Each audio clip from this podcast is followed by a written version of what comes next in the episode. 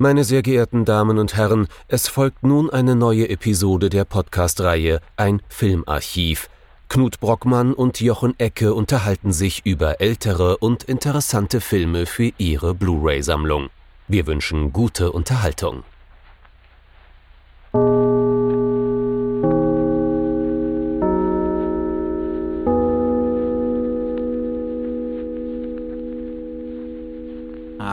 Knut.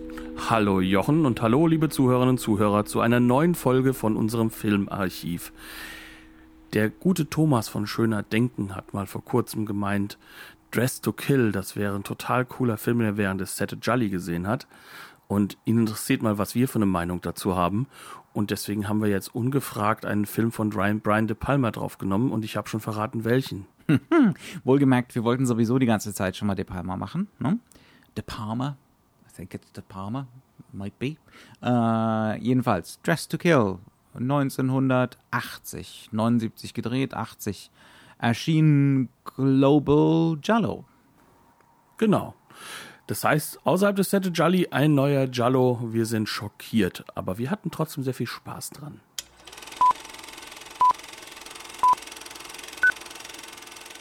Dressed to Kill von der vielleicht wahrscheinlich Zitat Cahiers de Cinema Legende Brian De Palma, einem Regisseur. Das, das, heißt bei Knut übrigens nie was Gutes.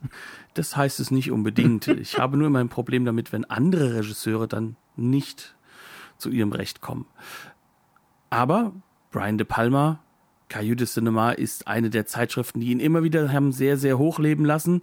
Könnte damit zusammenhängen, dass der Name Hitchcock eng mit ihm verknüpft ist. Was hat er uns denn in Dress to Kill anzubieten? Doch nicht etwa Hitchcock-artiges? Ja, möglicherweise eventuell.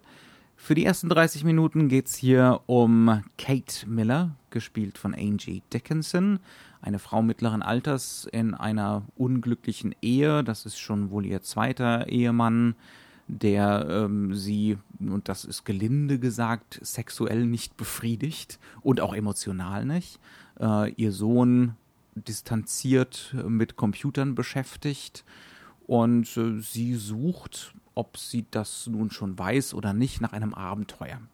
Ne? Nach einem sexuellen Abenteuer. Das ist Anfang der 80er Jahre ja schon mal ziemlich unerhört.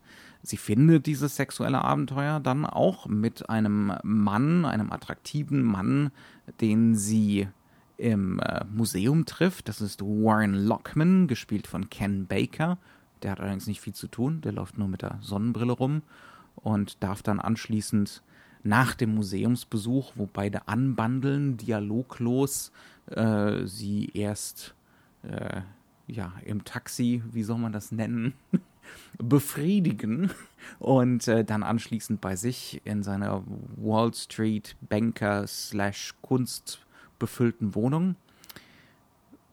Und dann kommt Kate Miller, und das dürfte jetzt filmgeschichtlich einem bekannt vorkommen, ums Leben. Sie kommt aus dem Apartment raus nach diesem Seitensprung, steigt in den Aufzug, fährt nach unten, merkt, dass sie ihren Ehering im Apartment vergessen hat, fährt wieder nach oben. Ja, und dann tritt eine vermeintliche Frau in den Aufzug und bringt sie mit einem Rasiermesser um. Das ist jetzt natürlich der Psychotrick, ne? Der Psycho-Trick aus äh, ja, Alfred Hitchcocks Psycho, obviously, nur 20 Jahre später, 21 Jahre später. Psycho ist 1959.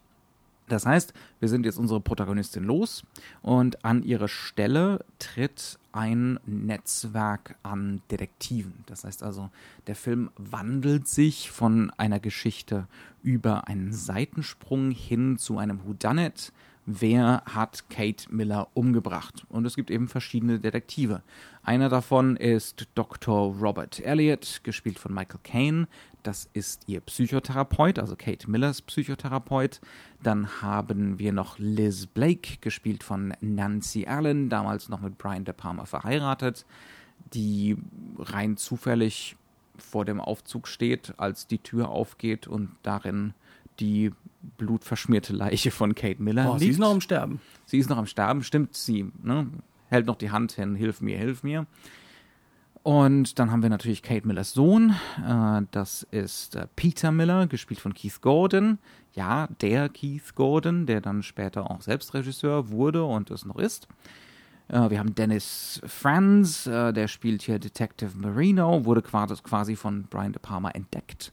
Wird dann natürlich zu einer großen, zum großen Polizistendarsteller Dennis Franz, ähm, der mit dem Mordfall betreut ist ja, das ist es so hauptsächlich mal. Ne? Ähm, das heißt also, wir haben, was wir immer so gerne Nexus-Erzählung nennen. Ne? Der Nexus, die Verbindungsstelle ist die Tote, Kate Miller, und wir haben diverse Detektive, deren Wege sich mal kreuzen, mal nicht kreuzen. Und am Ende wird dann eben der Killer slash die Killerin gefunden. Und dann kommen wir an den Punkt, an dem wir sagen müssen, es ist vielleicht nicht gut, wenn man in einem Film sich denkt, ja, aber das ist jetzt nicht das Zentrale mehr, das mich interessiert hat.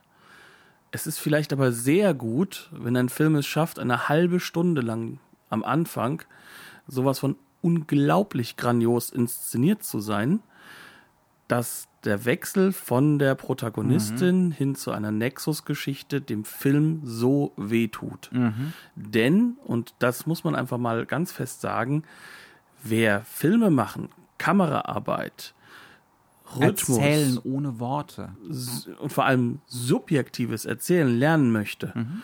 der guckt sich diese erste halbe Stunde ja, an. Also das kann man wirklich unbenommen sagen. Diese ersten 30 Minuten, die gehören filmisch mit zum Besten, was je an psychologischem Kino auf Celluloid gebannt wurde. Ne? Abgeschmackte Phrase, aber trotzdem die Wahrheit.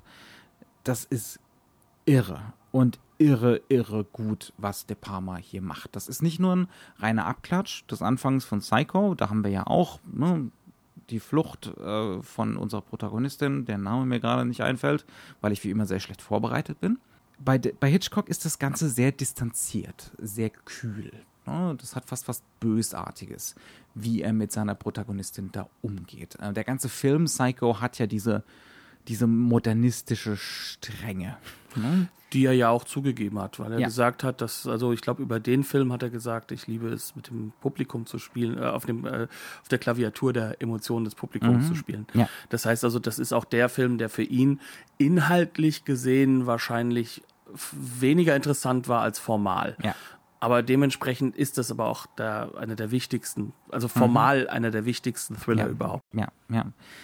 Stattdessen bekommen wir hier, anstatt dieser Strenge, dieser Kühle, dieser Distanz, bekommen wir hier ein unglaublich sensibles, gewagtes, provokantes, psychologisches Porträt einer Frau mittleren Alters zu sehen. Und das ist wahnsinnig toll gemacht, um es nochmal doppelt zu unterstreichen und auch sehr, sehr gut gespielt von Angie Dickinson. Ich glaube, ich habe die Frau noch nie so gut gesehen wie also hier. Rio Bravo ist mir jetzt nicht so aufgefallen. Mhm. Naja, oder war es Red River? Auf jeden Fall, sie ist, sie ist Rio Bravo. Ja, es war Rio Bravo, ne?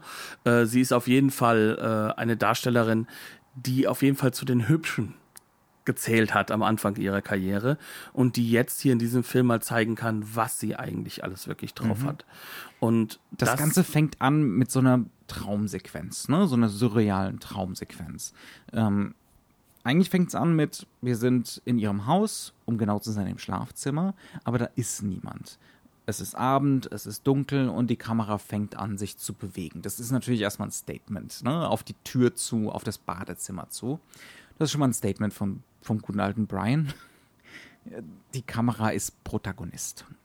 Ne? Es geht hier auch zentral um die Kamera und das Lesen, das psychologische Lesen von Kameraarbeit. Und dann landen wir eben mit dieser Kamerafahrt, mit diesem Push-In im Badezimmer und dort ist Angie Dickinson, also Kate Miller, in der Dusche ähm, und vor dem Spiegelschrank steht ihr Ehemann da ist es noch der Ehemann, und rasiert sich mit einer Rasierklinge. Man denkt soweit erstmal, okay, das ist ein bisschen schwülstige Werbeoptik, in dem das Ganze hier gedreht bisschen, ist. Ja, ja so ein ganz kleines mehr, ne? bisschen. Ne?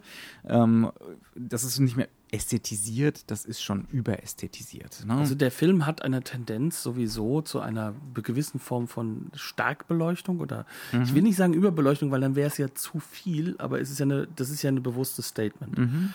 Und ähm, damit zieht er halt auch schon eine gewisse Härte aus dem Bild raus. Also es wird schon dadurch weicher. Mhm. Und er hat definitiv in der Szene ist auch noch ein Weichfilter drauf. Da ist ein Weichzeichner drauf, auf jeden Fall. Ja. Ähm, also man muss dazu sagen, also so eine High-Key-Beleuchtung hat die Tendenz zum Weichen gegenüber einer Mhm. Nee, nee, aber da ist ein Feld. Da ist, Da ist ein aber nochmal extra Filter das drauf. draufgelegt. Ja, ja, auf das jeden Fall. macht es extrem. Und dann nach Und dann aus dem Milchglas noch und dazu. dann, und dann noch Milchglas, genau, ähm, angehauchtes. Ne? Ähm, und nach und nach wird uns klar, diese Sequenz ist eine surreale Sequenz. Das ist eine Traumsequenz. Ne? Das ist keine äh, korrekte, konkrete Wiedergabe von Realität, sondern wir sehen hier sozusagen das Unbewusste von Kate.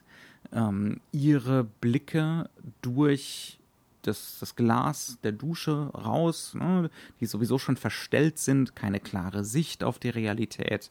Ähm, und dann plötzlich steht da an der Stelle ihres Mannes, Im Hintergrund. ja, ähm, erst ihr Therapeut, ne, Genau. also, äh, also Ach so, so Michael meinst du das jetzt, okay. Michael Caine tritt an die Stelle ne, ihres Ehemannes. Ähm, und ich glaube dann auch der Mann aus dem Museum, oder? Genau. Der das ist nämlich dann, genau der Kniff. Ne, der tritt dann da auch hin ähm, und sie fängt an zu masturbieren dazu. Und es gibt dann den ersten, wie hat es Angie Dickinson im, im, im Making-of selbst genannt, äh, The First Beaver Shot in, in the History of, of American Mainstream Cinema. Genau. Also wir müssen dazu sagen, die Kamera ist in ihrer ganzen Art und Weise, wie sie über den Körper zieht, ganz extrem voyeuristisch. Sie ist sehr, sehr stark äh, auch in Richtung von wirklich Exploitation. Ähm, das heißt also, sie hat so diesen Sleaze-Effekt. Wir haben Jallo ja schon mal ganz kurz erwähnt vorne am Anfang, den halt ja auch zum Beispiel der Jallo hat, weil dieses Exploitative, dieses Grenzenüberziehende dort ja auch schon eine relative Wichtigkeit hat. Und ähm, der Film benutzt das Ganze aber auf eine Art und Weise, dass wir irgendwann mitbekommen, es geht aber um ihre eigene Sexualität und nicht über den männlichen Blick, sondern es Genau. geht um eine weibliche, ja, man kann schon sagen, nicht, nicht Perspektive, sondern eher Fantasie. Und diese Es geht Fantasie. um weibliches Begehren, ganz, Genau. ganz deutlich. Ja. Und diese weibliche Fantasie geht halt auch ähm, in den Bereich des Sadomasochismus, in Mhm. den Bereich des der gewünschten, ja, kann man schon sagen, Vergewaltigung. Gespielten. Der gespielten natürlich, Ne, keiner echten. ja. Also wir kommen ja an einen Punkt, an dem wir sagen müssen, nicht falsch verstehen, es geht nicht darum, dass hier die Vergewaltigung plötzlich was Positives dargestellt wird, sondern wir sind so in diesem Fifty Shades of Grey äh, System drin. Das ist der Anfang des erotischen Thrillers genau. ne, im, im amerikanischen Kino mit hier so. Das ist so, ja, schon so ein Gründungsfilm. Ne? Ähm, aber das Unerhörte und das Provokante und wo wir auch bei was anderem sind als eben beim Giallo ist, dass es hier um weibliche Blicke tatsächlich geht. Natürlich auch um männliche Blicke, weil der Kamerablick ist sowas von Male Gaze und der Körper, der hier ausgestellt wird, ist hier auch nicht der Körper einer mittelalten Frau. Das ist nicht Nein, sondern vom Playmate von, 2000, äh, von 1977, Mhm. also drei Jahre her. Die Dame dürfte deutlichst jünger gewesen sein, weil, ähm, ja gut, äh, Angie Dickinson ist 49 zu dem Zeitpunkt. Das wird man schon sehen. Mhm. Ja. Also sieht man bei uns allen. sie wollte auch nicht, glaube ich, soweit ich Genau. weiß. Aber Genug Trivia. Wir sind. es ist aber auch egal. Also worum es halt aber geht, Trivia ist, Podcast. die Verjüngung des Körpers ist durchaus auch so dargestellt, dass man darauf kommen soll. Ja, Das das, ist ist ausgestellt. Das ist ausgestellt, auf jeden Fall. Ne? Ähm, und dann haben wir schon einerseits, also wir haben eine, eine Leseanleitung für den Film in ganz viele verschiedene Richtungen. Insbesondere, wenn man ihn das zweite oder das dritte Mal guckt. Am Anfang ist es natürlich nur dieses grenzüberschreitende weibliche Sexualität, weibliches Begehren, weiblicher Blick, der dem männlichen Blick gar nicht mal so unähnlich ist. Ne? Ähm, aber dann, wenn man den Film gesehen hat, erkennt man natürlich wieder, mh, hier ist das Rasiermesser, ne? hier ist die Vergewaltigungsfantasie, ähm, äh, hier ist auch das Unbehagen an so einem Wechsel zwischen männlichem und weiblichem Blick ne? ähm, und solche Geschichten. Ist hier alles schon drin. Das heißt also, das Ganze ist so pop-freudianisch. Ne? Wir, wir bekommen hier ihr Unbewusstes dargestellt. Ich glaube aber, zu keinem Zeitpunkt meint Brian De Palma das ernst als echte menschliche Psychologie. Ne? Nein. das ist ein Spiel. Das ist ein Spielchen. Ähm, und dafür ist natürlich das Freudianische ganz besonders geeignet im Film, ne? weil man damit äh, Bedeutung schaffen kann. Weil man damit Struktur vorgeben kann für einen Film. Ähm, und das nutzt er hier ziemlich geschickt aus. Und dann geht's eben in diese Sequenz rein, in diese lange halbe Stunde, diese wunderbare halbe Stunde, wo eigentlich jede Einstellung uns mitfühlen lassen soll mit ihr. Wir sollen mit ihr begehren. Ähm, wir sollen mit ihr so langsam auf den Trichter kommen, dass wir eigentlich den Seitensprung wollen. ne? wie, wie macht der gute Brian das? Also er segmentiert diese ganze halbe Stunde ja eigentlich, kann man sagen, in vier oder fünf Set Pieces. Mhm. Ähm, das erste Mit Betonung ist das, auf Set Pieces. Ne? Genau, ja, das ist ganz, ganz wichtig. Das erste haben wir ja gerade beschrieben. Mhm. Und zwar en Detail. Das heißt also, hier wird schon mal festgemacht, es geht um Sexualität, es geht um ähm, auch die eigene Sexualität und das Ganze wird auch konterkariert dann mit dem nicht wunderbaren Morgensex mit dem Ehemann mhm. ähm, und danach ihrer Situation, dass sie zu ihrem Psychologen geht oder Psychotherapeuten in diesem Falle und ihm das erzählt. Und dieser dann mit tiefster männlicher Kontrolle, die er hat, über sich selbst, über seine eigenen Emotionen, sie immer weiter durch Fragen in diese Situation hineinführt. Warum hast du das? Hast du deinem Mann das schon mal gesagt? Warum sagst du deinem Sex Mann das scheiße nicht? ist. Ja, nicht nur der Sex, sondern alles eigentlich gerade an dieser Ehe. Ähm, dann äh, kurz davor haben wir, wo sie noch rausgegangen ist, nochmal kurz den Sohn kennengelernt, der so, äh, kann man schon sagen, sehr emotional abgehängt an seinem Computer bastelt. Wir sitzen also jetzt dann, das ist das zweite Setpiece, kann man sagen, bei diesem äh, Psychiater. Liebesentzug vom Ehemann, Liebesentzug vom Sohn. Genau, und ähm, jetzt sagt sie ihm dann noch gleich glasklar, sie findet ihn attraktiv, ob er nicht sie auch sehr Den attraktiv findet. Therapeuten. Und der Therapeut antwortet glasklar, ja, aber ich bin verheiratet, dies ist professionell. Er hat also diese komplette professionelle und auch sehr, sehr männlich konnotierte Kontrolle. Mhm. Und er wird gespielt von Michael Caine, der das herausragend rüberbringen Ja, kann. ja. Jetzt kommen wir ins Museum, weil da wollte sie von Anfang an eigentlich hin offiziell. Ich glaube, ihr Sohn weiß von dem Psychotherapeuten nichts. Und in diesem Museum macht der Film dann genau das, was du gesagt hast. Wir haben jetzt doch ein paar Minuten Dialog hinter uns. Und jetzt setzt der Film fast den kompletten Sound weg, bis auf eine extrem Es melodramatische gibt Musik. keine Atmo. Es gibt keine Atmo in dieser Szene. Nichts. Ja. Wir sitzen in einem sehr gut ausgeleuchteten, sehr weißen Museum. Wir haben eine Kamera, die zwei Optionen kennt. Entweder die Kamera ist auf sie gerichtet oder sie ist ihr subjektiver Blick. Das sind die beiden Optionen. Andere gibt es nicht. Sie wird nicht in den Raum hinein etabliert. Wenn sich jemand nebendran setzt, Am wir Anfang. sollen das Danach wissen, kriegen wir halt diese Steadicam-Tracking-Shots. Genau. ihr, ne? Ähm, wenn wir dann sozusagen drin sitzen und setzt sich jemand ne, nebendran, nämlich halt eben ihr späterer Lover, dann ist sie trotzdem im Bild und wir sehen trotzdem ihr Gesicht als allererstes, wie sie reagiert. Was anderes zählt nicht. Und Also es ist, am Anfang ist es so ein purer Kuleshov-Effekt, durchaus auch mit so ironischen Effekten. Sie blickt auf Kunstwerke, einmal auf das Porträt, so ein Pop-Art-Porträt von einer Frau, ne, so eine nachdenkliche, leicht melancholische Frau, wahrscheinlich, so man denkt, ne, sie findet sich selbst darin wieder, ähm, aber auch so self-assertive, ne, ähm, so eine selbstbewusste Frau und dann nebendran hängt halt das Bild von einem Gorilla. der guckt auch sehr self-assertive. Ja, ganz genau. Ne? Also das Animalische.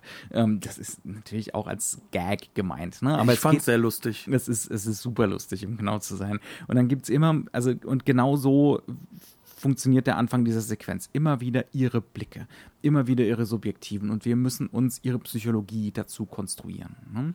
Noch dazu kriegen wir so von außen so Cues zu ihrer Psychologie. Wie sieht sie aus? Jackie Onassis. Die Frau ist in den 60ern stehen geblieben, als sie jung war.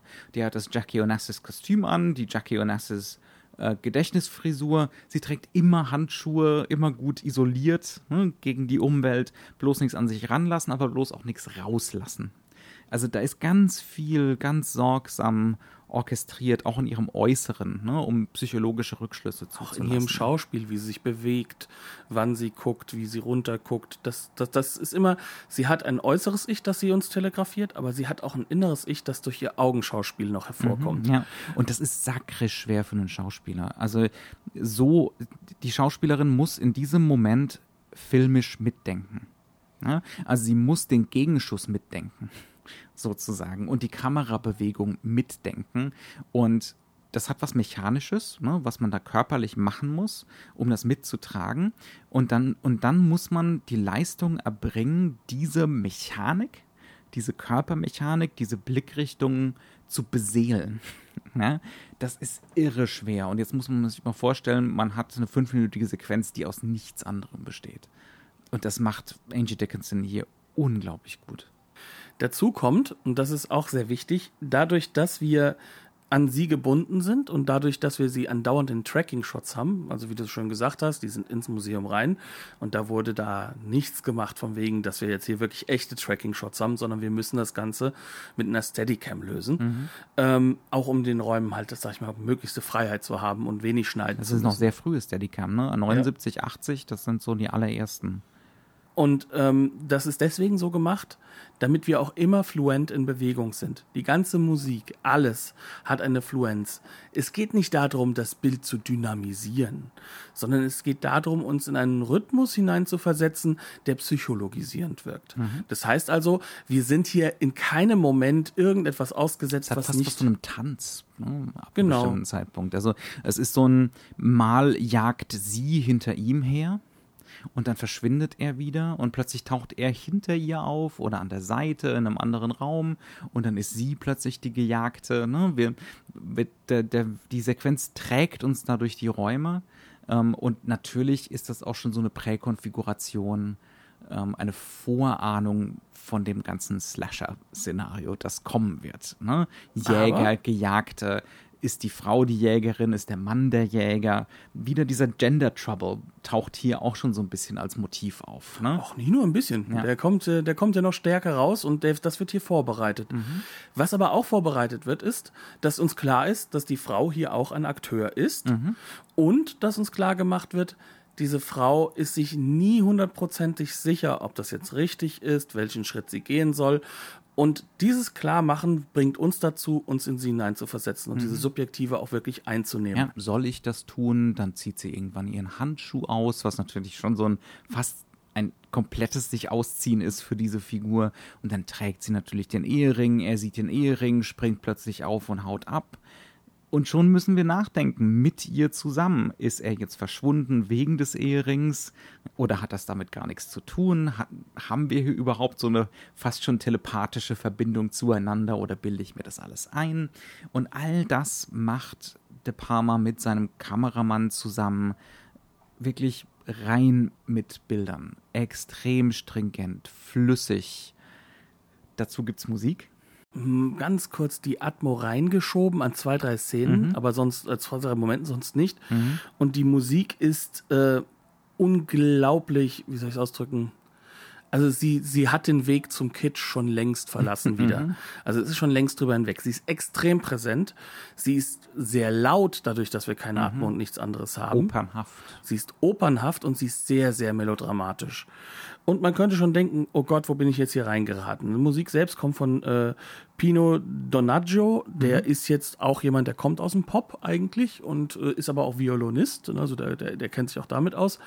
Und ähm, die Musik wirkt halt auch ganz klischeehaft italienisch. Ja, Global Giallo. Genau. Aber, und das ist auch ganz wichtig, ich greife vorweg, das wird sich ändern mit der Musik. Mhm. Denn die Musik wechselt ihre Tonalität, wie der Film seine Tonalitäten wechselt. Aber an dieser Stelle, wie gesagt, haben wir jetzt diese Musik, diese extreme Musik. Wir haben eine visuelle Konfiguration, die auch zurückgreift auf das moderne Kino. Also mhm. da ist viel Antonioni dabei. Ja, ja. ja. Da ist viel ähm, auch äh, diese Distanz äh, trotzdem drin haltend. Äh, wir wissen nie, was denkt denn dieser Mann, der sich jetzt neben sie gesetzt hat. Der trägt die ganze Zeit weiterhin noch eine Sonnenbrille. Mhm. Er wirkt immer distanziert. Er wirkt immer auch irgendwo kontrolliert. Aber wir können es nicht lesen. Könnte auch Marcello Mastroianni sein. Genau. Mhm wir, ja, ja. wir, wir haben auch Probleme zu verstehen wirklich, was sie denkt in diesem Moment, was nicht. Wir sehen nur ihre Ängste. Diese Annäherung ist nie romantisch. Das ist alles, es geht um Sex. Das ist natürlich auch unerhört, gerade weil es von der Frau ausgeht. Ne? 1980 und es geht ihr um Sex nicht etwa darum, jetzt hier einen neuen Ehemann zu finden ne? oder einen wirklichen Liebhaber zu finden. Es geht um Sex. Ähm, und, und das auf eine wirklich animalische Art und Weise. Also wir haben dann, sie kommt aus dem Museum und dann kommt eine völlig irre Kranfahrt.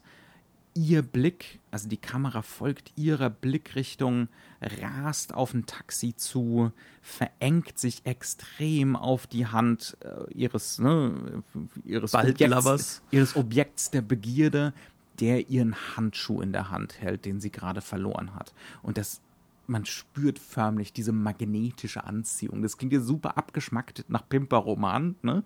Ähm, aber das soll diese Kamerafahrt, diese übergroßen, opernhaften Emotionen, soll diese Kamerafahrt vermitteln. Und das tut sie. ja? Unglaublich gut. Ist natürlich auch so ein bisschen, äh, Onkel Brian sagt Hallo, ich kann das mit der Kamera sehr gut, ja, aber es ist einfach viel zu toll und vor allem viel zu zielgerichtet. Also es ist so klar äh, ein rasiermesserscharfer Fokus, der hier da ist. Man kann ihm da nicht böse sein. Man, man soll es auch nicht. Also der Punkt ist, ähm, wir befinden uns ja jetzt gerade sozusagen im Post- New Hollywood. Also mhm. gerade ist das so vorbei. Ja. Ne? So drei, vier Jahre ist das jetzt her. Man kann behaupten, der letzte Film wäre 77 so gewesen, aber eigentlich ja, oder, 75, jetzt neun, ne? oder jetzt 1980. Heaven's Gate wird ja gerne mal. Ne? Genau, also wie gesagt, wir befinden uns jetzt in so einer Übergangsphase. Ja. Nennen wir es so. Ähm, und er ist einer der Movie Brats. Dieser Mann hat Kino aufgesogen. Er kann mhm. nicht so schnell darüber reden wie Martin Scorsese, aber das kann keiner. Mhm. Aber er hat mindestens so viele gesehen wie Coppola, wie Scorsese, wie Spielberg, wie Lucas. Ähm, und entsprechend ist dieser Film auch einer, der sich mit seinen eigenen Seherfahrungen auseinandersetzt. Deswegen ist auch das Melodramatische da drin. Das ist noch immer in. Ne? Wir dürfen nicht vergessen, der Giallo ist noch gar nicht so lang her. Ne? 75 wird noch locker Giallo gemacht. Das ist auch erst so fünf Jahre her. Und es wird jetzt ja refabuliert oder rekonstruiert in Hollywood, in Hollywood Terms. Aber gleichzeitig ist da immer Hitchcock dabei. Ähm, spätestens jetzt gleich zu dieser ersten Mordsequenz, die wir ja auch dringlich nochmal en Detail besprechen müssten, wird es dann halt dazu kommen, dass Hitchcock immer mehr rauskommt. Wir haben zwar diese Giallo-Konfiguration, wie gekillt wird, wie ermordet wird, aber wir haben die musikalische Tradition von Herman dann plötzlich drin. Das mhm. ist so dieser Wechsel, der auch ja, stattfindet. Ja. Aber das bedeutet auch, dass alles, was wir jetzt hier sehen und was ausgestellt wird, dieses Ausstellen ist auch Teil der Abgleichung der Seherfahrungen verschiedener Leute, nämlich dem Mann, der den Autoren in sich sieht, nämlich dem Regisseur, der durch die Inszenierung das Autorenhaft auch herausstellen möchte und, und damit auch viel mehr noch kommunizieren möchte als über das Drehbuch und das Publikum, das das natürlich auch lesen und sehen können muss. Ähm, und das ist etwas, was natürlich bei so populären Sachen und die noch nicht so lang vorbei sind, definitiv der Fall. Mhm. Deswegen ist natürlich Brian De Palma halt auch so ein Liebling der intellektuellen Kritiker und der äh, Filmwissenschaft auch übrigens, mhm. weil er natürlich diese Leseangebote macht wie kein anderer. Das ist aber deswegen noch lange nicht billig. Ähm, es nervt ein bisschen, dass andere Regisseure, die solche Angebote machen, nicht auch mal anerkannt werden. Es ist ein kleines bisschen intellektuellen Bingo dabei, auf jeden Fall. Ja, aber bei ihm ist es halt einfach so, er will das vermitteln und er will das vermitteln, weil er will unterhalten. Mhm. Und das ist halt zentral bei der Sache. Und er will halt auch kleine Schritte des Transgressiven ja. machen. Er möchte über die, sich über Dinge hinwegsetzen. Zum Beispiel in dieser Szene. Im Taxi geht's sofort los. Wir haben das eben schon gesagt. Sie wird dort schon befriedigt. Das, dabei fahren die durch, durch New York. Das ist, das ist kein, das ist jetzt nicht irgendwo ein Studio. Und wieder ist ein männlicher Blick drauf, nämlich der des des Taxifahrers, Fahrers, genau. Ne? Der, der unseren Blick doppelt. Genau. Ja. Der Voyeurismus, der Hitchcocksche Voyeurismus, all das ist da auch noch mit ausgestellt. Schäm dich mal. Aber zentral dabei ist, es, es ist, ist, es ist doch erst richtig erregend, wenn man sich eigentlich schämen sollte. Ne? Das ist die Implikation. Ständig. Genau. Und du hast halt einfach diesen Moment, das ist übergriffig für das Publikum, weil das Publikum das in dieser Form im Mainstream nicht gesehen hat. Das gab es im Schmuddelkino bisher. Genau. Überhaupt, äh, dass man sieht, wie die Unterhose ausgezogen wird. Das mhm. sind so Dinge, die gehen eigentlich gar nicht aktuell. Ähm, das kann man sich vielleicht gar nicht so vorstellen, weil so weit weg wirkt 1980 im Filmwelten nicht, aber es ist ja auch schon verdammt lang her. Ja, aber ich weiß nicht, ob wir mittlerweile nicht wieder in so einer Phase sind. Ne? Ähm, diese Sachen sind äh, im Fernsehen mittlerweile gang und gäbe, aber im Kino stark im Rückzug, habe ich das Gefühl. Das war damit zusammenhängt, dass die kaufkräftige Gruppe bei den Jugendlichen gesehen ja. wird und denen darfst du ja dann nur ähm, Superhelden-Panties zeigen und niemand anders. Aber das ist hier ein anderes Thema. Das ist mein eigener grantelnder Altherrenhass. wir könnten, wir könnten jetzt hier noch ewig weiter schwärmen von dieser ersten Sequenz. Diese un also je, jede Einstellung ist eine neue, tolle Subjektivierungsidee und Brian De Palma will wirklich, dass wir mit dieser Frau mitfühlen, dass wir mit dieser Frau mitgehen. Und das ist wirklich war irre toll gemacht. Ähm, und auch immer fair. Ne? Also zum Beispiel, dass sie ihren Ehering im Apartment vergisst. Darauf weist er uns drei oder vier Mal hin in einer Kamerafahrt. Immer wieder, immer wieder so halb im Fokus der Ring. Und ich habe es trotzdem übersehen. Mit ihr zusammen. Ne? also das ist super gut gemacht, die ganze Geschichte. Die Sache, die halt eben jetzt aus der psychologischen Sicht gemein ist, ist diejenige, er adaptiert natürlich das Psycho-Element, aber mhm. er macht es auch aktueller. Denn wir können uns mit dieser Figur definitiv kommen wir mit ihr klar. Mhm. Sie, sie ist definitiv jemand, der uns nahesteht, ja. den wir persönlich kennenlernen, weil wir sie ja für uns konstruieren durch mhm. diese Subjektivierungsstrategien. Ja. Das heißt also, jeder von uns hat eine andere Variante von ihrem Kopf, aber jeder hat viel investiert von unserer aktiven Gehirnaktivität, sag ich mhm. mal, von und dem, emotional. Was, ja, und emotional, um, um sie überhaupt aufzubauen, mhm. ne? und als, als Figur. Und jetzt wird sie uns in einer ebenso wahnsinnigen Mordsequenz wieder genommen. Jetzt wurde ja von vielen Seiten auch 1980 gesagt, das ist Frauenhass par excellence. Die, die Figur wird für ihre aktive, proaktive Sexualität bestraft. Hm. Schwierig. Sehr schwierig. Ne? Also ich, ich bin mir nicht sicher, ob ich da so ganz mitgehen möchte. Das ist so eine Logik, die sich häufig äh, sowohl in der Kritik, ne, was Horror und Slasher und so angeht, immer wieder mal findet äh, und auch durchaus im akademischen Bereich beliebt ist, ne, diese Idee von Be Bestrafung für Promiskuität. Aber ich finde, dass der Film viel zu viel Empathie und Sympathie für diese Frau aufgebracht hat als dass man da wirklich von einer Bestrafung sprechen könnte. Ja, also ich, ich fürchte, das ist so ein Muster, das trifft häufig zu.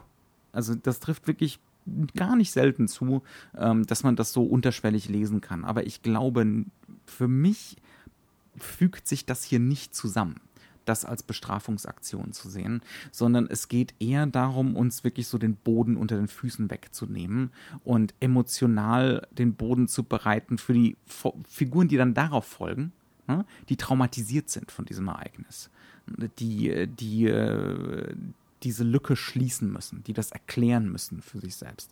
Also das ist für mich eher die Interpretation davon und die, die eh für mich eher zieht, ganz einfach, weil der Film definitiv über 30 Minuten lang alles andere tut, als diese Frau zu hassen. Vor allem aber baut er auch gar keinen logischen Sinnzusammenhang an dieser Hinsicht auf. Der logische Sinnzusammenhang ist ja äh, bei vielen Slashern gegeben, weil da wird natürlich dann dieser Unterschied gemacht von wegen Männlein und Weiblein, die zusammen mhm. waren. Da ist dann das alles gefährlich, weil Jugendliche sollen ja keinen Sex haben und die, die, sag ich mal, sich da außen vorhält, die überlebt. Ne, das ist so das Halloween-Muster so ein bisschen. Mhm. Wobei auch bei Halloween, glaube ich, da durchaus Ironie dahinter zu sehen ist in manchen Dingen, weil dieser Film ist schon, will schon ein garstiges Biest sein, der will einfach auch nur wehtun. Also mhm. In der Hinsicht ist er ähnlich wie Psycho, der will Knöpfe drücken. Und er will halt auch Knöpfe drücken, über die du dich aufregst, weil das Publikum sind die Opfer diesen Film. Mhm. Ähm, das sind nicht die Erwachsenen. Aber ja, hier das, das, sind, das sind so Lesarten, die eben der Poststrukturalismus ungern mal zulässt. das weiß ich, aber ich bin ja kein Poststrukturalist. Mir ist das egal. Ähm, für mich ist da vielleicht zentral wichtiger, ähm, dass, dass, dass wir hier eine Figurenkonstruktion haben, die eine Protagonistin ist. Mhm.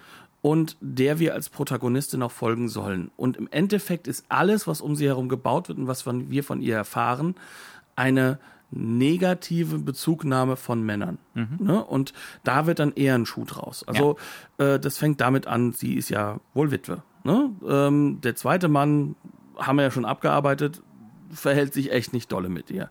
Dann ist da der Psychiater oder Psychotherapeut. Das ist ein großer Unterschied. Es tut mir immer wieder leid, wenn das dann, äh, aber er arbeitet dann später mit dem Psychiater zusammen, deswegen komme ich da durcheinander. Mhm. Ähm, der auch ähm, als, als Männer, Männerrollenfigur noch den größten und positivsten Fokus hat, weil es ist halt Michael Caine, mhm. aber der grundsätzlich trotzdem auch ähm, mit ihr sehr ruppig umgeht. Vielleicht ist auch muss. Und dann haben wir dann diesen Mann, mit dem sie da im, im Bett war, und dann findet sie heraus, dass, dass der Mann auch der, ähm, eine Geschlechtskrankheit mit sich rumschleppt und ihm das wohl ziemlich egal ist. Und es ihr nicht gesagt hat. Ihr nicht gesagt ja. hat. Das heißt also, da sind eigentlich, da wird ein Schuh draus. Mhm. Alles, was negativ passiert, ist eigentlich männlich konnotiert. Ja. Und ähm, ich glaube, damit kommen wir eher an einen Punkt, an dem wir sagen können, klar, die Ambivalenz wird aufgemacht. Die wird auch offen gelassen. Aber ähm, es ist im Endeffekt, und da denke ich, müssen wir halt leider auch wieder mal spoilern, mhm. äh, eigentlich äh, eine Figur, die äh, mit Männlichkeit und Weiblichkeit halt nicht im Reinen ist, die sie halt auch umbringt, weil sie eigentlich ihre männliche Seite umbringen möchte. Mhm. Also das es ist ein Film des generellen großen Unbehagens an Männern. Auch an Frauen, eigentlich an allem, was an, mit. An Geschlechtlichkeit. Genau. Ja, ja. Und, und vor allem halt auch an, an und da ist auch wieder das Jallo-mäßige drin, es gibt keine Sicherheit mehr. Mhm. Und das ist halt eine Struktur, die sich in diesem Film immer wieder findet. Mhm. Dass dieses, diese Sicherheit nicht da ist. Und der Film zeigt das auf der filmischen Ebene damit, dass er uns immer wieder damit allein lässt, zu identifizieren, was ist jetzt traumhaft, was ist subjektiv und was ist jetzt wirklich, mhm. in Anführungszeichen, objektive Filmwahrheit. Ja. Ja, ja, ja, absolut. Na gut, wir haben jetzt eben eine halbe Stunde darüber geredet, dass die erste halbe Stunde toll ist. Was ist denn mit den restlichen 90 Minuten oder so? Die sehen auf dem Papier besser aus, als sie bei mir funktioniert haben. Ja, geht mir ähm, genauso. Und ich glaube, dass daraus auch ein Bild wird. Also ähm, vorneweg, es kann gut sein, dass das auch damit zusammenhängt, dass wir nicht in dieser Zeit mit diesen transgressiven Momenten umgehen lernen müssen. Mhm. Das ist vielleicht etwas, was diesen Film ich bin jetzt auch nicht lässt. mit diesem, den Brian De Palma Filmen groß geworden oder so. Also es ist vielleicht auch nochmal eine Sache, wie investiert man in De Palma ist. Ne? Es gibt ein paar De Palma-Filme, also Kalitos Way und Co., die habe ich bestimmt schon hundertmal gesehen. Mhm. Das war eine meiner ersten gekauften Videokassetten, die schon rumgeeiert hat am Ende. ähm, ähm. Also es ist, es ist nicht so, dass ich jetzt, also De Palma abgeneigt wäre. So Untouchables ist mein Top Ten, ja. Und ähm, das, das ist so. Ich glaube, das Wichtige ist, wenn wir uns diesen Film angucken, dass wir den Kontext der Zeitlichkeit mitdenken müssen, mhm. um wirklich zu verstehen, warum der Film für viele Leute vielleicht dann noch besser funktioniert. Aber der Wechsel hin zu dieser äh, Nexus äh, geleiteten Netzwerkgeschichte, der funktioniert nur bedingt. Ja. Und das hat natürlich seine Gründe da drin. Es wird plötzlich dramaturgisch ungeschickt. Nicht sofort, also es gibt dann zum Beispiel eine Sequenz mit äh, dem Sohn von Kate Miller und Robert Elliott, also Michael Caine, äh, bei der Polizei wieder Aussagen aufgenommen werden, ne, weil man natürlich auf der Suche nach dem Mörder ist. Das funktioniert noch alles toll. Auch wieder die Fürsorge der Michael Caine-Figur zu dem traumatisierten Sohn. Komm doch mal bei mir vorbei, ich kann dir helfen ne, mit dieser Sache hier umzugehen, mit diesem Mord umzugehen. Ähm, das ist auch wieder wie so ein Setpiece gefilmt. Ne? Es ist eine einfache Aussagesituation, aber Brian De Palma packt sämtliche Diopter-Tricks aus, die er hat. Diopter, ähm, für diejenigen unter uns, die das nicht wissen, man kann vor einer Kameralinse etwas schnallen, das nennt sich Diopter. Ähm, und damit kann man zwei verschiedene Schärfebereiche setzen. Also normalerweise hat eine Kamera einen selektiven Fokus, das heißt also ein Bildbereich ist scharf. Ne, wenn's nicht Damit arbeitet er zum Beispiel in der Museumssequenz sehr ganz, deutlich. Ganz genau. Ähm, aber wenn man jetzt zum Beispiel möchte, dass Vordergrund und, Hinter und Hintergrund beides scharf sind, hat man zwei Optionen. Entweder man ballert ohne Ende Licht drauf und versucht das Ganze mit geschlossener Blende hinzukriegen äh, tiefenscharf, was enorm schwierig ist und auch je näher man an den Vordergrund rangeht, unmöglich wird. Ne? Ab einem bestimmten Zeitpunkt ist die Kiste halt nur mal unscharf dann. Oder man schnallt sich so einen Diopter davor ähm, und der definiert dann eben mechanisch zwei scharfe Bereiche. Und das macht er hier, äh, um so Suchbilder zu bauen, um uns auch zum gewissen Grad zu verwirren. Ne? Soll Mhm, ich jetzt weil Leute immer wieder in die Unschärfe laufen. ja, soll ich jetzt, ja, aber auch soll ich jetzt gerade auf den Polizisten gucken? Soll ich auf Michael Caine gucken? Soll ich auf den Sohn gucken? Wer kommt hier als Mörder in Frage? Ne? Ähm, also es entsteht auch so ein Realitätseffekt dadurch, weil man gar nicht mehr weiß, ne? Die, der Blick wird nicht mehr so geführt. Und das will er auch. Genau diese Verwirrung damit. Das funktioniert doch alles prima, aber dann fängt es zumindest unserer, unseres, unseren Eindrucks nach an, ordentlich auseinanderzufallen, oder? Das Problem ist, was er konstruieren möchte, ist ja eigentlich, er möchte das größtenteils jetzt um den Sohn herum konstruieren, bleibt aber eigentlich ähm, bei der ähm, äh, Liz Blake, also der von Nancy Allen gespielten Edelprostituierten. Ähm, und da entsteht dann halt der Bruch in gewisser Weise. Sie ist ja sozusagen diejenige, die auf der einen Seite jetzt so ein bisschen die ja, Spiegelung sein soll von der Kate und ähm, dementsprechend das auch übernimmt. Ähm, und hinter ihr ist jetzt auch der Killer her oder die Killerin. Ähm, das Problem an der Situation ist, dass eigentlich derjenige, der das voranbringt, was es sozusagen alles an Investigativen gibt, das ist eigentlich der Peter, also, Also der. Keith Gordon. Ja, und da löst sich das Ganze auf, denn aus diesem Grund heraus existieren zwei oder drei Momente in dem Film, in dem quasi äh, die Nancy Allen durch ein Deus Ex Machina ge gerettet wird. Und ähm, diese Sache funktioniert nicht, wenn du vorher ein komplett psychologisierendes Setup gemacht hast.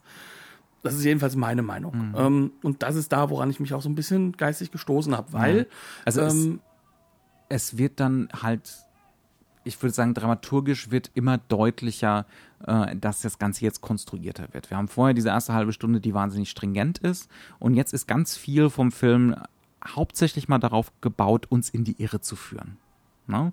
Äh, einfach Momente zu schaffen durch diese vielen verschiedenen Detektive, die ja nicht alle recht haben können. Es ist ja unmöglich, dass die alle die richtige Spur verfolgen sozusagen. Und im Prinzip, also zumindest für uns ergab sich dann so der Eindruck, dass äh, relativ bald klar wird, das sind eigentlich alles so falsche Fährten und man wird ständig misdirected und äh, man, der Film behauptet so ein bisschen, man könnte mitraten und man kann das auch so halbwegs, ne? ähm, aber wie die Wege dieser Figuren sich kreuzen, ist arg konstruiert basiert wahnsinnig auf Zufällen. Wir sind normalerweise, wir haben normalerweise keine Probleme mit Zufällen, ne? aber es häuft sich dann hier so seltsam. Vor allem, Ähm, es ist vorher nicht angelegt, weil vorher ja dieses ganze System des Freudianischen, das Mhm. ist ja etwas, was ja einen Zufall sozusagen nur simuliert, sondern eigentlich ist das ja alles in Mhm. das uns im Unbewusste, was uns schon steuert. Genau. Das fällt jetzt hier alles weg. Ne? Also diese fast schon transzendentale Dimension, die natürlich nicht religiös ist, aber ne, das Unbewusste hat sowas leicht Mystisches, ein Religionsersatz. Ähm, und am schlimmsten finde ich allerdings, dass der thematische Fokus verloren geht. Also man könnte jetzt versuchen, hier bestimmte Sachen zu konstruieren. Du hast jetzt gesagt, ähm, Liz wäre eventuell so die Doppelgängerin für, für Kate ähm, und sie darf überleben. Huiuiui, Spoiler, Spoiler, äh, weil sie die 80er Jahre Powerfrau ist, die genau weiß, was sie will, die nicht zögert, ne? Aber tatsächlich basiert ihr Überleben dann am Ende doch nur so auf Zufällen und sie wird auch nur immer wieder gerettet von Männern, um genau zu und sein. einer Frau, die von einem Mann geschickt wurde. Ja, ähm, ja, nicht sonderlich hilfreich. Dann ihr, der Peter Miller, also der Sohn, Keith Gordon, ist jetzt, ja, da kommen dann halt die Cahiers du Cinéma Sachen rein, ne? Ähm, wo dann, wo dann der Filmkritiker von Welt und der Filmwissenschaftler von Welt drauf an, abfährt, weil der baut eine Kamera selber, eine Überwachungskamera für die, für die Praxis von Dr. Elliot, um zu gucken, ob da eventuell der Mörder slash die Mörderin rauskommt. Ne? Ähm, ja, also, und der soll auch noch ein bisschen so sein wie Brian De Palma als Jugendlicher und da ist er, der Regisseur, und da ist die Kamera wieder gedoppelt und äh, Knut und ich sind von sowas eher genervt. Von Ja. diesem, ach, das Kino, da ist es, wir sehen es im Bild, ja. Ähm, das, also manchen mag das ja gefallen, aber da, da waren wir dann eher Fuchsteufelswild so ein bisschen. Oder Der Mann mit der Kamera kommt noch aus den frühen 20er Jahren, das hat gereicht. ähm, also das Ganze zerfällt thematisch und dramaturgisch aus unserem Blickwinkel und dann auch thematisch, was diese der Film versucht ja, darüber haben wir ja auch schon geredet, von Anfang an diesen Gender Trouble. Ne, dieses, was ist männlich, was ist weiblich, kann man davon irgendwas positiv belegen, ist Geschlechtlichkeit überhaupt gut? Ähm, das ist das große Thema vom Film. Und ähm, es ist jetzt auch kein irrsinniger Spoiler zu sagen, äh, die Mörderin ist eine Transsexuelle. Es ist allerdings ein Spoiler zu sagen, wer der die Mörderin ist. Und das tun wir jetzt einfach mal, machen aber Klingelingeling. Jetzt kommt der Spoiler. Äh, es ist Michael Caine, also Dr. Elliot. Und er, er slash sie, also eigentlich sie, mordet, ähm, wann immer ihr männlicher Part sexuell erregt ist. Ja, um das Männliche in sich sozusagen zu tilgen. Das ist so die relativ hanebüchene und abstruse Erklärung, die wäre, das ist ja, ja, wie, wie gehen wir das jetzt an? Der erste Vorwurf, den man dem Ganzen natürlich machen kann, ist, das ist irrsinnig transphob aus heutiger Sicht. Ist es. Gibt es jetzt wenig Diskussion drüber. Ähm, ist auch jetzt psychologisch natürlich völliger Käse, aber das ist für einen Film irrelevant. Psy filmische, filmische Schizophrenie äh, ein beliebtes Thema, ne? der Mörder mit den zwei Gesichtern, äh, der sich dann nicht mehr an seine Missetaten erinnert, äh, ist mittlerweile ein abgeschmacktes Klischee, äh, worüber man sich dann zum Beispiel in Adaptation von Spike Jones ausgiebig lustig gemacht hat, ähm, ist hier noch so einigermaßen neu, hat natürlich mit echter Schizophrenie, Bugger all, zu tun. Ist, ja. Soll uns aber auch völlig wurscht sein. Ähm, es ist eher so die Tatsache, äh, dass dieser Gender Trouble und dieses Unbehagen an der Geschlechtlichkeit in dieser zweiten Hälfte kaum ausgespielt wird. The keine thematische Kohärenz findet. Also, um es mal ein bisschen klar zu machen, diese ganze ähm, Transgender-Thematik, die wird auch positiv rückgebunden an der mhm. Stelle, weil ein echtes Interview, das in den 70er Jahren zur Primetime unglaublichen Aufruhr erzeugt hat in den USA, gezeigt wird im Fernsehen, äh, in dem äh, eine Transgender-Dame eben davon erzählt, dass es sehr viele da gibt, die so leben, dass das auch noch lange nicht bedeutet, dass man nicht heterosexuell ist, mhm. äh, was natürlich vollkommen abstrus wirkt auf, auf, auf das äh, Geschlechterdenken der Zeit. Mhm. Ähm, und das macht das Ganze natürlich in seiner Rückbindung auch thematisch wiederum interessant, aber es bleibt da stehen. Mhm. Und das große Problem ist jetzt nicht, dass es ein Transgender-Mörder ist. Ähm, das kann man natürlich schlimm sehen, aber es wird auch so aufgebaut, dass das Ganze irgendwo irgendwie ähm, trotzdem offen gehalten wird. Das Problem ist nur, wenn du das Thema aufmachst, dann musst du schon ein bisschen mehr dazu geben, außer ja, ist halt so und das ist die große Lösung. Mhm. Und das ist das, wo, wo man sagen kann, da wird es halt unglaublich schwierig, mhm. weil diese man, Rückbindung man nicht da sagen, ist. Man muss jetzt auch sagen, also klar, diese ersten 30 Minuten, Brian De Palma war jetzt noch nie der große kohärente Filmemacher. Ganz und ja, gar nicht. Das ja. interessiert ihn ehrlich gesagt ja. auch nicht. Und das macht ihn auch als Filmemacher spannend, weil in Hollywood ein Regisseur, der Kohärenz nur so nebenbei mitmacht. Also äh, das ist in Hollywood ja, fast diese, unerhört. Diese Brüchigkeit, ne? auch dieser, dieser Hang und dieser Wille fast schon zu dieser Brüchigkeit, das führt in anderen Filmen von ihm zu ganz tollen Ergebnissen. Ne? Definitiv. Ja. Und da kommen wir wieder zu seinen ganzen großen Klassikern. Da gibt es einige, die wirklich ähm, diese Brüchigkeit hervorragend ausstellen können. Ne? Auch wiederum Carlitos Way übrigens. Aber das ist halt jetzt hier an dieser Stelle mit dem Thema, was aufgemacht wird, schwierig. Mhm. Würde ich den Film deswegen jetzt verdammen? Nö. Das, ich bin ein großer Freund davon, auch die ganzen Werke in ihrer Zeit zu sehen. Mhm. Und in ihrer Zeit ist dieser Film mehr progressiv, als dass er ja. nur rein äh, konservativ ist. Mhm. Weil er diese Brüche ja trotzdem aufstellt. Was ich dem Film mehr vorwerfe, in Anführungszeichen vorwerfe oder was mich mehr irritiert hat, ist, dass er aus vielen der Themen, die er in der ersten Hälfte oder man kann schon sagen auch nach dem Mord, also in der ersten Hälfte aufbaut, in der zweiten Hälfte nicht viel mehr rausholt.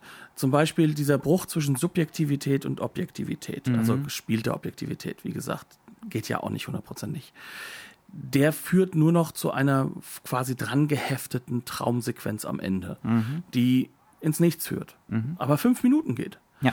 Ähm, diese ganze Situation. Also da könnte man jetzt noch sagen, ich spoiler das jetzt auch einfach mal gnadenlos wieder. Äh, Dr. Elliot wird dann natürlich gefangen und äh, in eine Nervenheilanstalt, die aus den in 50ern eine stammt. Psychiatrie äh, gepackt. Ähm, ja, die aussieht wie so eine dystopische Version von so einer 50er-Jahre-Psychiatrie, ja. Für die neue Ähm, Freunde des modernen Films Think Shutter Island. Ja, genau.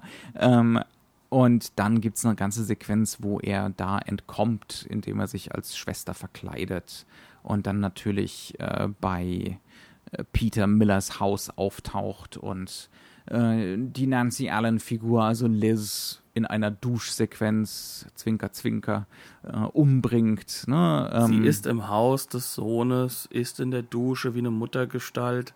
Mhm. Ähm, der Film, ich, das hast du ja gesagt, ist eigentlich so geschrieben, dass Peter eigentlich zehn Jahre alt sein soll. Ne? Also ähm, noch nicht sexuell reif, aber äh, definitiv ist hier die Tension da. Dadurch, ich dass meine, er eben wird von einem 18-Jähriger ist. 18-jährigen Schauspieler Eben, gespielt. weil der Schauspieler Ja. 18 ist. Ja. Äh, Das heißt also, dass hier jetzt auch noch vage, äh, da halt auch noch eine ganz andere Mhm. Richtung der Sexualität aufgemacht wird. Ja, auch sowas vage Ödipales ist Genau, da das natürlich meine ich so am damit, Laufen. Ne?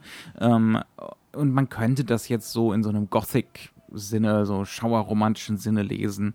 Das ist die Rückkehr des Unterdrückten. Ne? Also dieser Eindruck von diesem Gender Trouble, das wird diese Figuren ab jetzt in Albträumen und auch im Wachen heimsuchen, sozusagen. Ne? Diese, diese grundsätzliche Verwirrung der eigenen geschlechtlichen Identität. Kann man so lesen, Ist aber dann sehr strategisch schlecht aufgebaut. ja, Das funktioniert. ist der, das ist der Punkt, den ich ja, meine. Ja, ja. Ähm, das ist jetzt so viel Negatives gesagt über einen Film, der mir eigentlich fantastisch gefallen hat. Ja. Also das, das ist Auch so. der zweite ähm, Teil hat wahnsinnig tolle Set-Pieces. Vor allem, ich finde auch äh, die Figur von Nancy Allen, das ist äh, fast prophetisch. Ja. Ähm, diese Frau prostituiert sich, um das Geld in Aktien zu investieren. Mhm. Das ist ja fantastisch, was da, was da gerade aufgebaut wird. alles, Und, was äh, sie an Beziehungen pflegt, ist alles Transaktionslogik. Ja, also alles. Bis auf zu Peter dann irgendwo. Das ist ja, gut, aber der hat sie auch gerettet. Ne? Ja, aber- Und dann fühlt sie sich plötzlich angezogen. Ja, aber Ja, ja. trotzdem, da ist noch irgendwo so ein bisschen was dazwischen. Ähm, aber ja, also Ja. Diese, diese Figur ist das neue Denken, das ist die, das neue Zeitalter, das ist der Turbokapitalismus der 80er, der Ja. jetzt, der jetzt sich durchsetzt und der jetzt auch gar nicht mehr aufgehalten wird, sondern man kann halt wirklich sagen, am Ende sie überlebt wahrscheinlich auch deswegen. Ja. Ja, ja, ja. Also das Ja. ist auf jeden Fall eine Lesart, die, die wird nicht stringent durchgezogen, so prophetisch ist der Film dann auch nicht, aber es ist auf jeden Fall da, ne? So irgendwie, es ist Teil der Textur. Also es sind lauter tolle Sachen. Der Film ist auch super toll fotografiert, in, auch in der zweiten Hälfte. Äh, Ne? Ähm, der hat schon seinen Klassikerstatus zu Recht, aber man kann da schon auch ein paar Sachen ganz ordentlich bekritteln. Selbst wenn man kein äh, Wahrscheinlichkeitsheini ist, was wir definitiv nicht sind. Nein. Nee, aber ja. Ne? Der Punkt ist, und das ist, glaube ich, die Schwierigkeit, die dieser Film hat, ist, dass er etwas aufmacht, was jetzt erst so richtig groß rauskommt. Und zwar, er macht ja mit diesem, ähm, man kann schon sagen, äh, äh, Erotik-Thriller-Element gleichzeitig trotzdem ein Genre-Pastiche auf. Und dieses Genre-Pastiche, ähm, das ist fantastisch gelöst. Draußen übrigens gerade The Return of the Repressed. Ja, so in der Ecke, ne? Das Also, Gewitter bricht los. Und wo wir beim Gewitter sind, da sind ja auch gerade diese Elemente drin, weil er wird ja immer so schön gerne auf Hitchcock reduziert oder man kann Mhm. jetzt sagen, hier ist noch Giallo-Elemente drin. Das ist aber ja auch nichts anderes in Ja, Anführungszeichen auch als jede eine- Menge Antonioni. Ähm, Hier ist Antonioni drin. Wir haben hier ähm, über die Musik haben wir total interessante neue Aspekte, die reinkommen, weil die Musik wechselt ihren Modus in der zweiten Hälfte des Films andauernd. Da kommt Cape 4 rein, da kommen Aspekte rein, die also also wirklich klassischer Psycho-Horror-Thriller der 60er, 50er Jahre, die jetzt da plötzlich mit reinstellen. Dann, dann haben wir Horrorfilm-Aspekte drin. Dann kommt immer wieder natürlich auch Hitchcock und Bernard Herrmann rein. Aber das sind halt eben Wechsel. Escape 4 nicht sogar Bernard Herrmann? Ich glaube schon. Ja. Hm, ja. Aber also das, das ist wie gesagt, ähm, das sind so Aspekte, wo der Film immer wieder uns dazu einlädt, den Film und uns szenisch neu zu verorten. Mhm. Dass das noch nicht hundertprozentig klappt, das ist so bei Experimentalfilmen in Hollywood. Und das ist ein Experimentalfilm. Das, Das kann man ist ein schon Experimentalfilm. sagen. Ja, ja. Und ähm, warum verzeihen wir ihm dann, sage ich mal in Anführungszeichen, äh, beim Schauen als Zuschauer nicht sowas, was wir einem Giallo verzeihen? Weil der Giallo von Anfang an eben diesen Modus setzt. Aber er setzt in der ersten halben Stunde einen anderen Modus. Und der Bruch mit dem Modus müsste in etwas überführt werden, was in sich, in seinen Gruppen als Setpieces zusammengestellt, auch genauso Auch gut diese funktioniert. Schlüssigkeit hat. Ja, ja. Es darf sich dann komplett abtrennen von dem, Ja. was vorher war. Habe ich kein Problem damit. Finde ich sogar gut. Mhm. Aber diese Schlüssigkeit muss in den Setpieces drin sein und muss in einer Gruppierung von Setpieces Ja. sein. Und da, da hat der Film echte Schwächen, ähm, weil er einfach da noch nicht hundertprozentig den Ton gefunden hat. Aber das ist halt normal. Wer nicht wagt, der nicht gewinnt. Ne? Und diesen Also, Film gucke ich mir tausendmal lieber an, als, als etwas, was nach, nach dem Buch Mhm. fertig gedreht wurde. Aber so muss man blöd zu sagen, die aktuelle Riege der, der ähm, ich sag mal, auch ja, Thriller-Regisseure, die mit solchen Elementen arbeiten, die könnten nicht existieren. Fincher Ja. würde unter De Palma nicht Ja, ja. interess- Ja, existieren. absolut. Soderbergh nicht. Mhm. Ja, also das sind so, das sind die Punkte, da kommt Dress to Kill dann ins Zentrum und den Fokus auch unseres Interesses. Mhm. Absolut. Ja. Na gut, ich glaube, soweit. Genau. nicht wahr? Äh, unsere Stunde Our Time is Up. Wir haben die Arrow Blu-ray gesehen, mal wieder. Ja. Wir haben nichts zu bemängeln. Ähm, da sind, die ist natürlich vollgepackt mit Extras, die mal, wie immer, mal mehr, mal weniger interessant sind. Brian Ähm, De Palma ist wie Argento. Das ist gefährlich nah dann an, am Fandom, Ja. ähm, wo man dann manchmal denkt so, oh, aber jetzt übersiehst du sogar was, weil, weil du zu sehr in deiner Fandom-Logik drin bist, was De Palma aber auch auszeichnet, wenn du mal einen Schritt zurücknehmen würdest. Ähm, trotz allem, auf jeden Fall, ne, tolle Disc, kann man, kann man sehr gerne machen. Und damit wären wir für diese Woche mal wieder durch, äh, wie üblich. Man kann uns sehr gut auf den sozialen Medien folgen und auch gerne mit uns in Kontakt treten. Wir sind durchaus kontaktfreudig, ähm, äh, wenn ihr mit uns diskutieren möchtet oder möglicherweise der Meinung seid, dass wir diesen Film jetzt zu harsch beurteilt haben. Ähm, äh, ansonsten freuen wir uns wie immer über Bewertungen, beispielsweise bei iTunes. Äh, Und ansonsten verbleiben wir mit freundlichem Gruße und leicht angehobenem Hute. Bis nächste Woche. Und habt eine schöne Woche bis dahin und auch ganz lieben Gruß an Thomas von Schöner Denken. Ich hoffe, das war auch mal so in deinem Sinne, was wir so denken. Sonst kritisier uns gerne. Tschüss. Wiedersehen.